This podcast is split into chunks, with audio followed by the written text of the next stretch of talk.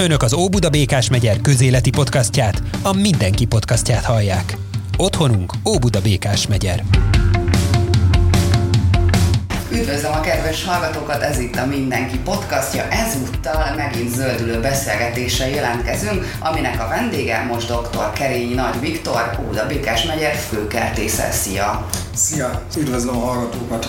Három téma csokort uh, szedtem össze. Kezdjük a legsúlyosabbal, vagy mi a legtöbb visszhangot, kommentet, akár vitát kiváltó téma. Ezek közül az egyik, ami most már egy ilyen két-három hónapja szerintem előtérbe került, és azóta folyamatosan ö, topik, az ugye a kaszálás, illetve a vadvirágos gyep mélegelő kérdése. Elmondanád erről az álláspontodat, hogy szerinted hogyan kellene ennek működnie, és mi az, amit a kerületi lakosok látnak? Ö, nagyon fontos azt tisztázni, hogy azért, mert valami harmadik kerületben van, az még nem biztos, hogy a harmadik kerület kezelésében van. Ugyanígy a mélegelők azok a fővárosi önkormányzat területén kerültek kijelölésre, ezeket a főkert kezeli, és ők is irányítják a kaszálási időpontokat, mindent ők határoznak meg ebbe. A főkertészi státusznak nincs nagyon beleszólása. A kerületünkben három virágos, vadvirágos gyepet vagy mélegelőt hoztunk létre, ez a Csobánka téren a művelődési ház mellett egy 700 négyzetméteres, a Huszi út, Szőlőkert utca sarkán ez egy olyan 250-300 négyzetméteres, és a harmadiket pedig a Vizimolnár utca és Vizimolnár köz sarkán uh-huh. lakossági kérésre hoztuk létre, az néhány kb. 15 négyzetméteres csak. A mi álláspontunk az, hogy vadvirágos gyepet vagy mélegelőt többféleképpen lehet létrehozni. Az egyik az, hogy nem kaszálják a területet, pontosan megritkítják a kaszálást, az évi mondjuk legfeljebb kettő, legfeljebb uh-huh. három kaszálást jelent. Ez egy működőképes modell, tehát amit a főkert követ, ez egy működőképes modell. Annyi aggályom van, hogy viszont, ami talán kevésbé van reprezentálva ebben az elméletben, hogy Budapest területének a nagy része ruderális, tehát ipari területnek lehet nevezni az egészet, egy emberi terület az egész, teli szennyezőanyaggal, nem talaj van, hanem törmelékek, sit, háborús maradványokon kialakult ilyen ipari vidékeket kedvelő gyomtársulások jöttek Aha. létre. Ezekből az én szakmai álláspontom szerint mélegelő vadvirágos zseb nagyon lassan lesz. Az lesz. mit jelent a nagyon lassan? Tehát, hogy ez nagyon, nagyon lassan, nagyon ö, sok, sok év, ezt nagyon nehéz megmondani. Ö, ugye attól függ, Óbuda ebből a szempontból még viszonylag szerencsés, mert itt vannak természetközeli ö, társulások, amik ezt úgy mondja a szakma, hogy propagulum forrásként, tehát magforrásként Aha. biztosítják azt, hogy ezekre a területekre megfelelő gondozás mellett, ha eljut a mag, akkor valóban az át tud alakulni egy vadvirágos gyeppé, de ez egy nagyon lassú folyamat, és nagyon sok benne a, a rizikófaktor. Gondolatunk itt a, főleg mondjuk a hajógyári szigetre, amit rendszeresen elönt a Duna, Természetesen megjelenhetnek rajta ritka védett növények, mint a, a réti iszalag, vagy akár még a tüzes rémium is lesodródhat az Alpokból, csak kicsi rá az esély, hogy ideig eljusson. Ezzel szemben mi a harmadik kerületben felülvetettük a gyepeket. Ami mit jelent? Az azt jelenti, kétféle eljárás van. Az egyik az, hogy a meglévő gyepre megfelelő átgerebézés, talajátszellőztetés, avar eltávolítás után speciális 20-22 fajból álló vadvirágmag keveréket szórtunk ki. Ugye ez azért előnyös, mert a teljes csupasz talaj felszínen nagyon könnyen megjelenik a parlagfű, és a parlagfű ugye ez közegészségügyi Igen. problémát jelent. Ha viszont a meglévő gyepet nem eltávolítjuk, hanem csak följavítjuk, akkor egy ilyen két-három év alatt körülbelül kialakul egy vadvirágos gyep. Azért az sem rövid idő. Ha jól értem, akkor két-három évnél rövidebb időszak alatt nincs is esély arra, hogy egy kész mélegelő kialakuljon. Ö, így nincs, arra csak akkor van esély, ha teljes talajelőkészítést csinálunk. Ezt a Vizimolnár utca sarkán azon a kis kb. 15 négyzetméteres területen csináltuk meg, teljesen föl lett kapálva, gyommentesítve a teljes terület, és ide teljes egészében ezt a 20-22 fajból álló magkeveréket vetettük. Ez egy egységes borítást adott, ki is sírázott, most fognak virágozni ezek a növények. Tehát, hogy a teljes talajelőkészítéssel is meg lehet csinálni, csak csak ugye sokkal drágábba kerül, illetve a parlagfű veszély miatt ez egy kockázatos mondjuk nagyobb területeken. Tehát én azt gondolom, hogy a felülvetés lehet a, a jobb út, az két-három év. Amit mi még csinálunk a vadvirágos mélegelők létrehozásához, hogy egy az, hogy nem csak rérben gondolkodunk, hanem háromdimenziós mélegelőkben, ahol van egy gyepszint, a gyepszintet felülvetéssel hozzuk létre, vagy teljes talajelőkészítéssel, de ebbe beleültetünk olyan évelő fajokat, mint a zsáják, uh-huh. vagy szegfüvek, ezzel is segítve, hogy rögtön már az első évben a lakosok lássanak virágzó, olyan virágzó fajokat, amik később majd magról is megjelennek, csak azoknak több idő kell. A gyepszint kialakulása mellett létrehozunk egy cserjeszintet, szintén olyan fajokból összeválogatva, amelyiknek nagyobb a virágpor termőképessége, illetve gyümölcsöt is érlel, hogy a városi állatvilágot tápláljuk. Ilyen fajok a kökény, a húsosom, veresgyűrűsom, galagonyák, és emellett vannak ugye olyan fafajok válogatva ezekhez a részekhez, amelyek szintén nagy mennyiségű virágport termelnek, illetve nektárt szolgáltatnak. Uh-huh. Tehát lényegében három dimenzióban tudnak közlekedni a rovarok. Azt nagyon fontos elmondani, hogy a mélegelőnél senki nem városi méhészkedni szeretne, tehát nem arról szól, hogy itt az Óbuda önkormányzat most átlovagol egy újabb tevékenységi körre és mézet fogunk termelni. A méh ebben az esetben egy zászlós hajófaj, kicsit más értelemben esernyőfajnak is nevezhetnénk, tehát zászlós hajófajnak azt nevezzük, ami a hétköznapi embereknek a legkisebbektől a legidősebbekig egy jól megfogható faj, amit meg lehet könnyen ismerni és szeretni lehet. Aha. Ilyen például a természetvédelemben a túzok Magyarországon, a daru, a kócsak, vagy mindenki által ismert panda, koala, vagy a kihalt fajoknak a szimbóluma, ugye a dodókacsa. Igen. Ezeket zászlós hajófajnak, amit mögé be tudjuk az embereket rakni, hogy igen, ha szeretjük őket, védjük őket, akkor az ökoszisztéma egészen védve van. A másik kicsit már átmegyek az esernyő fajokra, hogy bizonyos fajok megvédése elegendő csak az, hogy azt az egy fajt megvédjük, akkor az összes vele kapcsolatban lévő egyéb élőlény meg lesz védve. Rajtuk keresztül egy egész rendszert tudunk megvédeni. Most itt egy legegyszerűbb példa, arra gondolunk, hogy mondjuk kiválasztjuk a tölgyfát, ha a tölgyfát megvédünk egy tölgyerdőt, akkor ott egy egész ökoszisztémát Igen. meg tudunk védeni. Tehát lényegében erről van szó. A túzoknál is azon, hogy nem csak a túzokot védjük, hanem vele együtt az összes többi olyan rovat. Nehéz lenne az embereknek elmagyarázni, hogy az a gyűrűs féreg kihalás szélén van és szeressük és védjük, ezt nehéz lenne elmagyarázni. Igen, kevésbé szerethető, vagy az, hogy a, például tehénlepényben mennyi élőlény van, ez nehezebb elmagyarázni az embereknek, sokkal jobban szerethető mondjuk egy túzok, holott a túzok egyébként a tehénlepényből származó rovarokat szedegeti össze. Tehát, hogy a túlzók védelme által az egész ökoszisztéma védhető, ugyanígy van ez a mélegelők esetében a méhekkel is.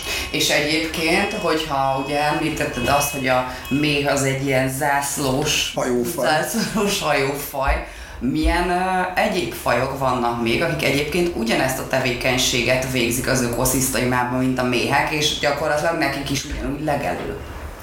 Hát amikor arról beszélünk, hogy mi, akkor általában a házi méről beszélünk, de természetesen mondjuk nem vagyok rovarász, nem kívánok számháborúba belemenni, de legalább egy tucat méhfajról Aha. beszélünk, és nem csak a klasszikus méh, hanem poszméhfajok uh-huh. vannak, és egyéb beporzók is, gondoljunk a lepkékre, pillangókra is, tehát egy egész nagy csoportokat érint ennek a védelme, és kvázi, hogyha a méheket megvédjük, az összes többi igen, ilyen igen, csoportot igen, is igen, megvédjük. Igen, Most persze a, a pillangóknak különösebben nem kell magyarázni, hogy miért szeressük és védjük őket, mert általában az emberek szeretik és védik őket, nem bántják, de hogy a többi fajnak viszonylag rosszabb a kijárja.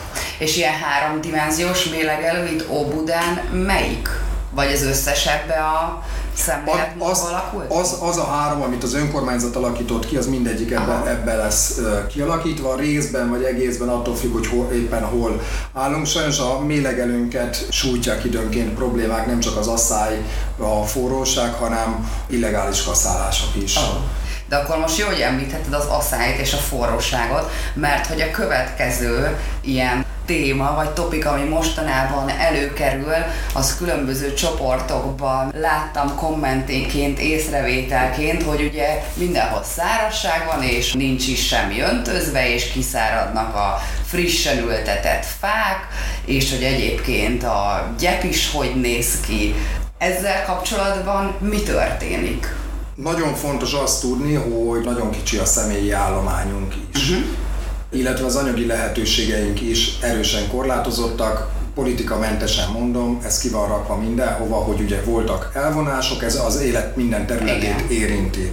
Ezek mellett is próbálunk abszolút helytállni ebben a nagy asszályban. Nagyon fontos azt is tisztázni, hogy itt építészeti problémákról is beszélnünk kellene, amiről nagyon kevés szó esik. A város tervezés és a város építészete tartatatlan véleményem szerint. Ilyen mértékű aszfaltburkolatok, az épületek olyan mennyiségű hőt sugároznak vissza, hogy bármennyit öntözhetünk. A növényekkel két dolog történik körülbelül nyáron. Vagy kiszáradnak, vagy megfőnek. Uh-huh. Hiába öntözük, előbb-utóbb főni fognak a növények. Most előkerestem, hogy 3200 fát öntöz a kerületben a városüzemeltetés. Folyamatosan Ez milyen heti szinten vizet jelent mondjuk heti szinten egy fára lefetítve, erről vannak számok? Egy fa legalább 60 liter vizet kap. Egyszeri öntözésre. Egyszeri öntözésre, de törekszünk a 80-100 litert is kijutatni a kánikula ideje alatt, illetve a kánikulás időszakokban próbáljuk sűríteni még egy héten belül is az öntözést.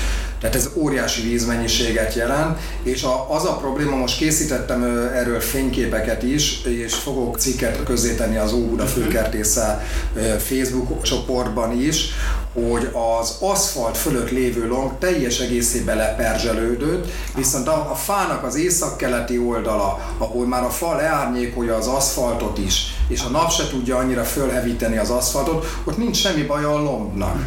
Viszont ahol van 6 sáv vagy 4 sáv autóút, plusz még egy irtozatos széles járda, és utána jön egy fa, olyan visszaverődő hőt kap, ami teljes egészében leperzseli a lombot. Ez bármilyen mennyiségű vízzel öntözük, nem tudjuk kompenzálni.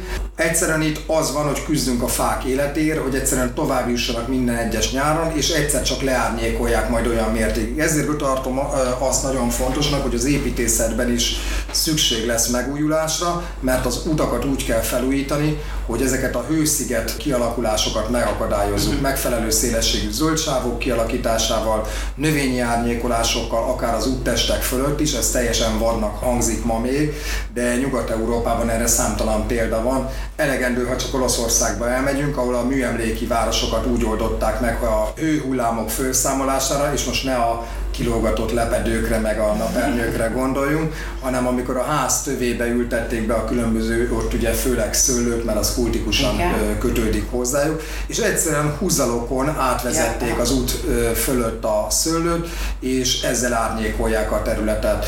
De mehetünk tőlünk keletebbre, mert Erdélyben például a nagy panelházakra húzalokat húztak föl, és lila akáccal trombita folyondárral befutatják 6.-8. emeletig, mint egy nagy sátorral beburkolják az épületeket, és ezzel árnyékolják le. És ez amúgy nem tűnik egy túlságosan bonyolult és túlságosan költséges megoldásnak. Nem az, viszont nálunk, ami nagyon nehéz, saját házamban is szembesülök azzal, hogy amint egy növény levele hozzáér a vakolathoz, rögtön jön, hogy tönkreteszi a vakolatot. Uh-huh. Ez az egyik urbán legenda, a másik meg, hogy fölmásznak a bogarak és beköltöznek. Igen. Itt nagyon fontos a, a, az edukáció, hogy elmagyarázzuk a lakosoknak, hogy egyébként az a rovar, ami be akar menni, az úgyis be fog Igen, menni. Is úgyis bemegy a, a vakolat meg így is úgy is tönkre megy, amelyik meg rossz vakolat, azt teszi tönkre a növény. Tehát a házak, épületek, falára, kerítésekre futtatott növények nem teszik tönkre a, se a vakolatot, se az építőanyagot. De nem is szedi le a vakolatot például? Ha, ha föl van a, a kis kacsai, amit bele kapaszkodik, az nem tudja visszarántani? Nem tudja visszarántani, a vakolat föl van rakva. Ha nincs fölrakva, vagy tönkrement a vakolat, az természetesen lebontja. Itt egy személyes példát hadd mondjak el, 14-15 éves voltam, amikor édesapámmal elég durván összevesztem, mert mi nekünk egy saroktelkünk volt, egy kertesház, és a vadi újonnan megépített téglakerítést én elkezdtem körbeültetni padszőlővel, és neki is az összes kőműves megmondta, hogy tönkre fogja tenni a téglát, most már eltelt több mint 20 év, és az apám mondta, hogy milyen szép a és egyébként... És ahol még áll. Nem csak, hogy áll, hanem ő is látja azt, hogy ahol nem fette le a vadszőlő, ott veri az eső, folyamatosan süti a nap a téglákat, sokkal jobban tönkrementek a téglák, Aha. mint ahol a levelek vannak, hiszen a levél ugye megújul, folyamatosan egy védőréteget képez a tégla fölött, hűti is azt, párologtat is, uh-huh. és a vizet távol tartja, kiszívja az épület kerítéstövéből a, a vizet, tehát föl se tud ázni. És ráadásul ez egy olyan védőréteg a, a csupasz téglasoron, a kerítés tégláján, ami évről évre megújul. Ugye említetted, hogy milyen fontos az edukáció. Most ezzel kapcsolatban én két dolgot is felírtam magamnak. Az egyik az az, hogy a Facebook oldaladon sorozatokat gyártasz. Beszéljünk erről egy kicsit, hogy mik ezek a sorozatok, mi a tartalmuk, és mire lehet még számítani. Ugye az egyik ez a Beszéljük meg rovat. Igen, a Beszéljük meg rovat talán 14 posztjánál tart. Mindig olyan problémákat veszek elő, amik így éppen aktuálisak. Az a probléma, amit már mára is a gyertyák csonkig égnek ben előhoz, hogy az emberek már kínaiul beszélnek, hogy minden szónak más lesz az értelme. A tudomány az kiáramlott, ami nem rossz, hogy kiáramlott, de a, az emberek minden szintjére kiáramlott, és Igen. sajnos mindenki használja. Mindenki szakértő. Igen, mindenki szakértő lett Ugyanígy a, a botanikában, kertészetben is, nem csak az orvostudományban és az atomfizikában ért mindenki hozzá, és sajnos a szavakat elkezdték kiüresíteni, vagy más értelemben mm. használni. Ezért nagyon fontosnak tartom azt, hogy tisztázzuk azokat a fogalmakat, azokat a problémaköröket, amik közszájon forognak, illetve ami a, ezeknek a posztoknak célja, hogy rávilágítson arra, hogy egy problémát nem lehet önmagában kezelni, komplexen kell mindent körbejárni. A másik ö, sorozat az az Óbuda Békás megyer mesélő növényei. Azt gondolom, hogy rendkívül sok természeti kincse van Óbudának, Békás megyernek, de az ültetett kincsünk is óriási, és ezeket meg kellene ismernünk. Sajnos nagyon elszakadt a társadalom a természettől, ma már egy eperfát, egy nyárfát, egy hársfát meg kell tanítani az embereknek, mert nem ismerik. Igen. Ez vidéken elképzelhetetlen. Voltam olyan kutatóutakon ö, sorozatosan, ahol a pásztorok növényismeretét kutattuk, és elképesztő az, hogy még ez botanikusként is megvalom, hogy én a, a csenkeszfélékhez, tehát a fűfélékhez annyira nem konyítok, és az a kb. 80 faj nekem nagyon egyforma, ami a füveket alkotja. A pásztorok megkülönböztetik a soványcsenkeszt, a veresnadrág csenkeszt, és nem csak az, hogy megkülönböztetik, hogy botanikailag melyik faj, hanem azt is tudják, azért is hívják soványcsenkesznek, mert hogy azon a bárány sovány marad. Aha. Tehát ők pontosan tudják azt, hogy melyik, hova kell vinni legeltetni, ahhoz, hogy több teje legyen, hova kell vinni az állatot ahhoz, hogy meggyógyuljon, ha baja van. Ez a természettel való szimbiózis az itt a városi létben megszűnt, teljesen elszakadtak, úgyhogy igazából ennek a postsorozatnak az a lényege, hogy kicsit közelebb vigyem az embereket a természethez, megismerjék, rácsodálkozzanak akár az utcájukban lévő fákra, bokrokra, cserjékre, lágyszárúakra, mert azt gondolom, hogy amit ismernek, azt szeretik, és amit szeretnek, arra vigyázni fognak. Igen. És így a, a város zöld felületeinek a fenntartása egyszerűsödni fog, hogyha közösen vigyázunk mm. rá. Volt egy sorozat, de ez nyilván egy pályázathoz kapcsolódott, ez a jó példák sorozat. Ugye a Fogagyörökbe egy zöld területet pályázattal kapcsolatban. Itt valami töménytelen mennyiségű poszt volt. Hát és most akkor, a 22-et mutattam be. Igen, és ez akkor arra utal, hogy azért itt a kerületben mégiscsak valahogy közelebb állnak a lakosok a növényeikhez, vagy ahhoz, hogy a, hogy a zöld környezetüket rendben tartsák.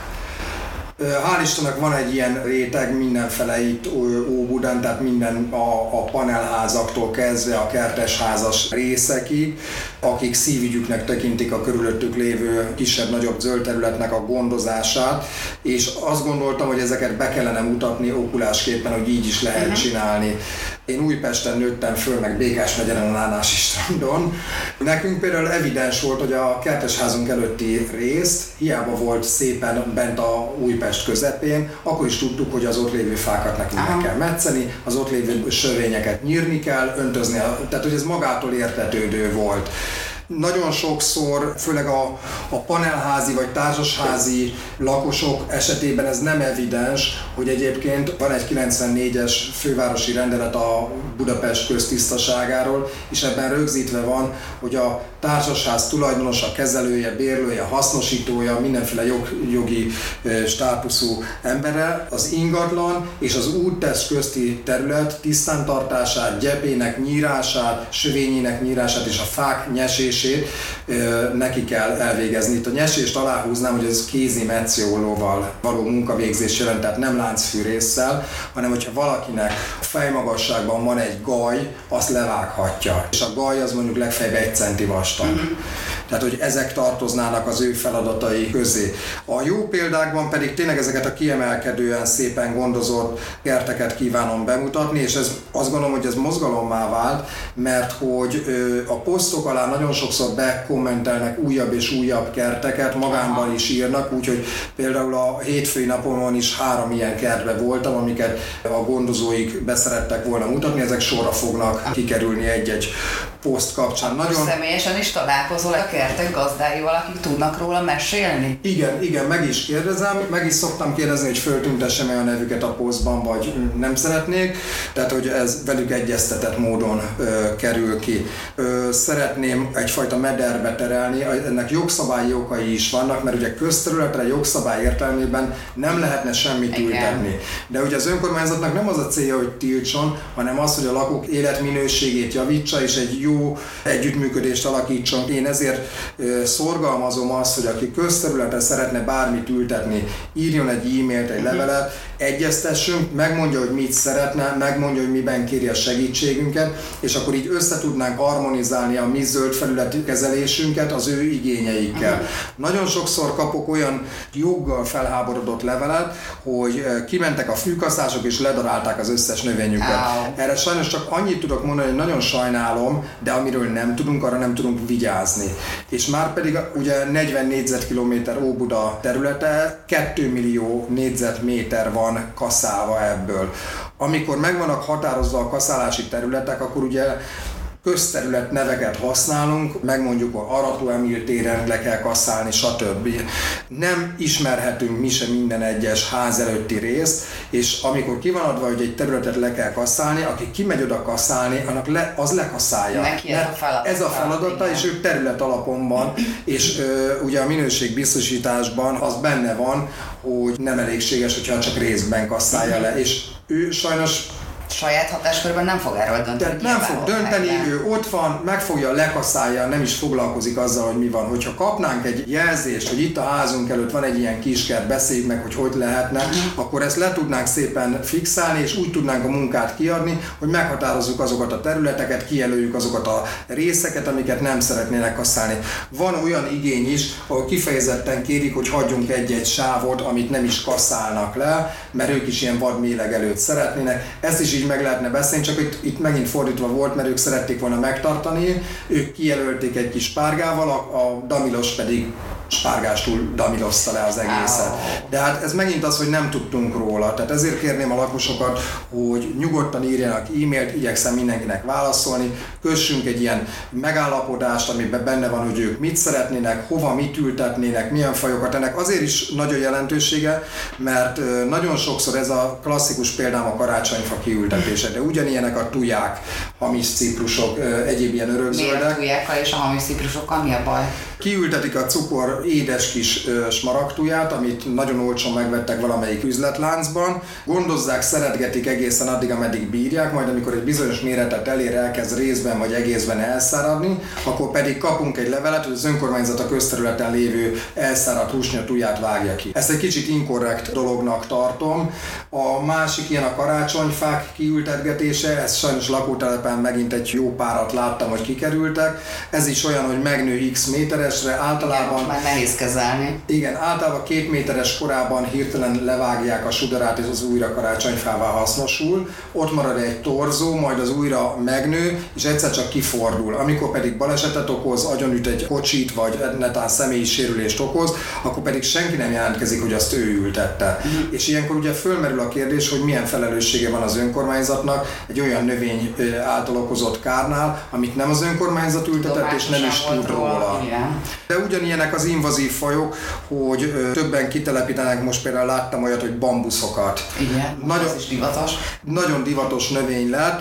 Én is otthon ültettem egy betonvájúba bambuszt, az 5 méteres terasz túloldalán a betonrepedést szétnyomva jött föl. Tehát, hogy a bambusz egy olyan növény, hogy évekig semmit nem csinál, van két botja, azon három levél, és ott vár, de közben ő dolgozik, és a föld alatt, mint egy partizán, szépen benövi az egészet, és egyszer csak lassan majd pandát kell hozni, ami megeszi de egyéb invazív fajok is vannak, amiket telepítgetnek az emberek, sövénynek például tűztövist, vannak már olyan kertészek, magánvállalkozók, akik úgy hirdetik magukat, hogy tűztövis nyírás nem vállalnak. Miért? Azért, mert aki ismeri a tűztövist, hogy azoknak a 5-6 centis tövisei milyen sérüléseket mm. tudnak okozni, meg az, hogy a tűztövis mondjuk egy-egy visszavágás után akár egy, másfél, két métert is nőni tud, tehát kezelhetetlenné válik. És a tűztövis is egy olyan növény, egy szuper jó növény, az első pár évben alig nő, éppen, hogy csak vegetál, majd egyszer csak berobban, mert szépen nagy gyökeret fejleszt, és Aha, akkor már Tehát, tud... hogy ezek a növények akkor sok esetben a föld alatt terjeszkednek, ott erősödnek meg, és aztán amikor azt érzik, hogy már stabil, Igen. akkor a felszínen is elkezdenek nőni. Így van, és a, a harmadik probléma nem csak a kezelés, hanem hogy ezek szaporodnak is mm-hmm. mindenfele, főleg itt hál' Istennek Óbuda, Békás megyer védett területekben is gazdag, gondoljunk a hármas határhelyre, sorra fényképezem azokat és gyűjtöm azokat a lelőhelyeket, ahova kivadulnak a tűztövisek. Már van olyan a hármas határhegyen olyan szakasz, ami áthatolhatatlan a tűztövisnek a magoncai miatt. Tehát ez egyfajta környezetszennyezés is, hogy olyan invazív fajokat telepítenek a lakosok, ami városüzemeltetési problémát is okoz, és természetvédelmi problémát Akkor ezzel is kapcsolatban is érdemes lenne egy sorozatot indítani, hogy melyek azok a fajok, amik nagyon szép, nagyon jó, de hogyha lehet, akkor inkább ne. Tervezem a fa.óbuda.hu-ra, hogy nem csak a telepítésre javasolt fajokat ö, ismertetem, hanem hogy a telepítésre abszolút nem javasoltak. Mm. Ez ugyanolyan sajnos, mint a, a másik postsorozatom, a zöld tennivalók a kertben, amiből talán három posztnyit Igen. sikerült ö, megírni, hát azóta elsodort a feladat, pedig amikor nekiálltam, mindig azt gondoltam, hogy hétről hétre megírom, hogy mit kell csinálni a kertben. Önök az Óbuda Békás megyer közéleti podcastját, a Mindenki podcastját hallották. Iratkozzanak fel csatornánkra és keressék további podcastjainkat. Otthonunk Óbuda Békás megyer.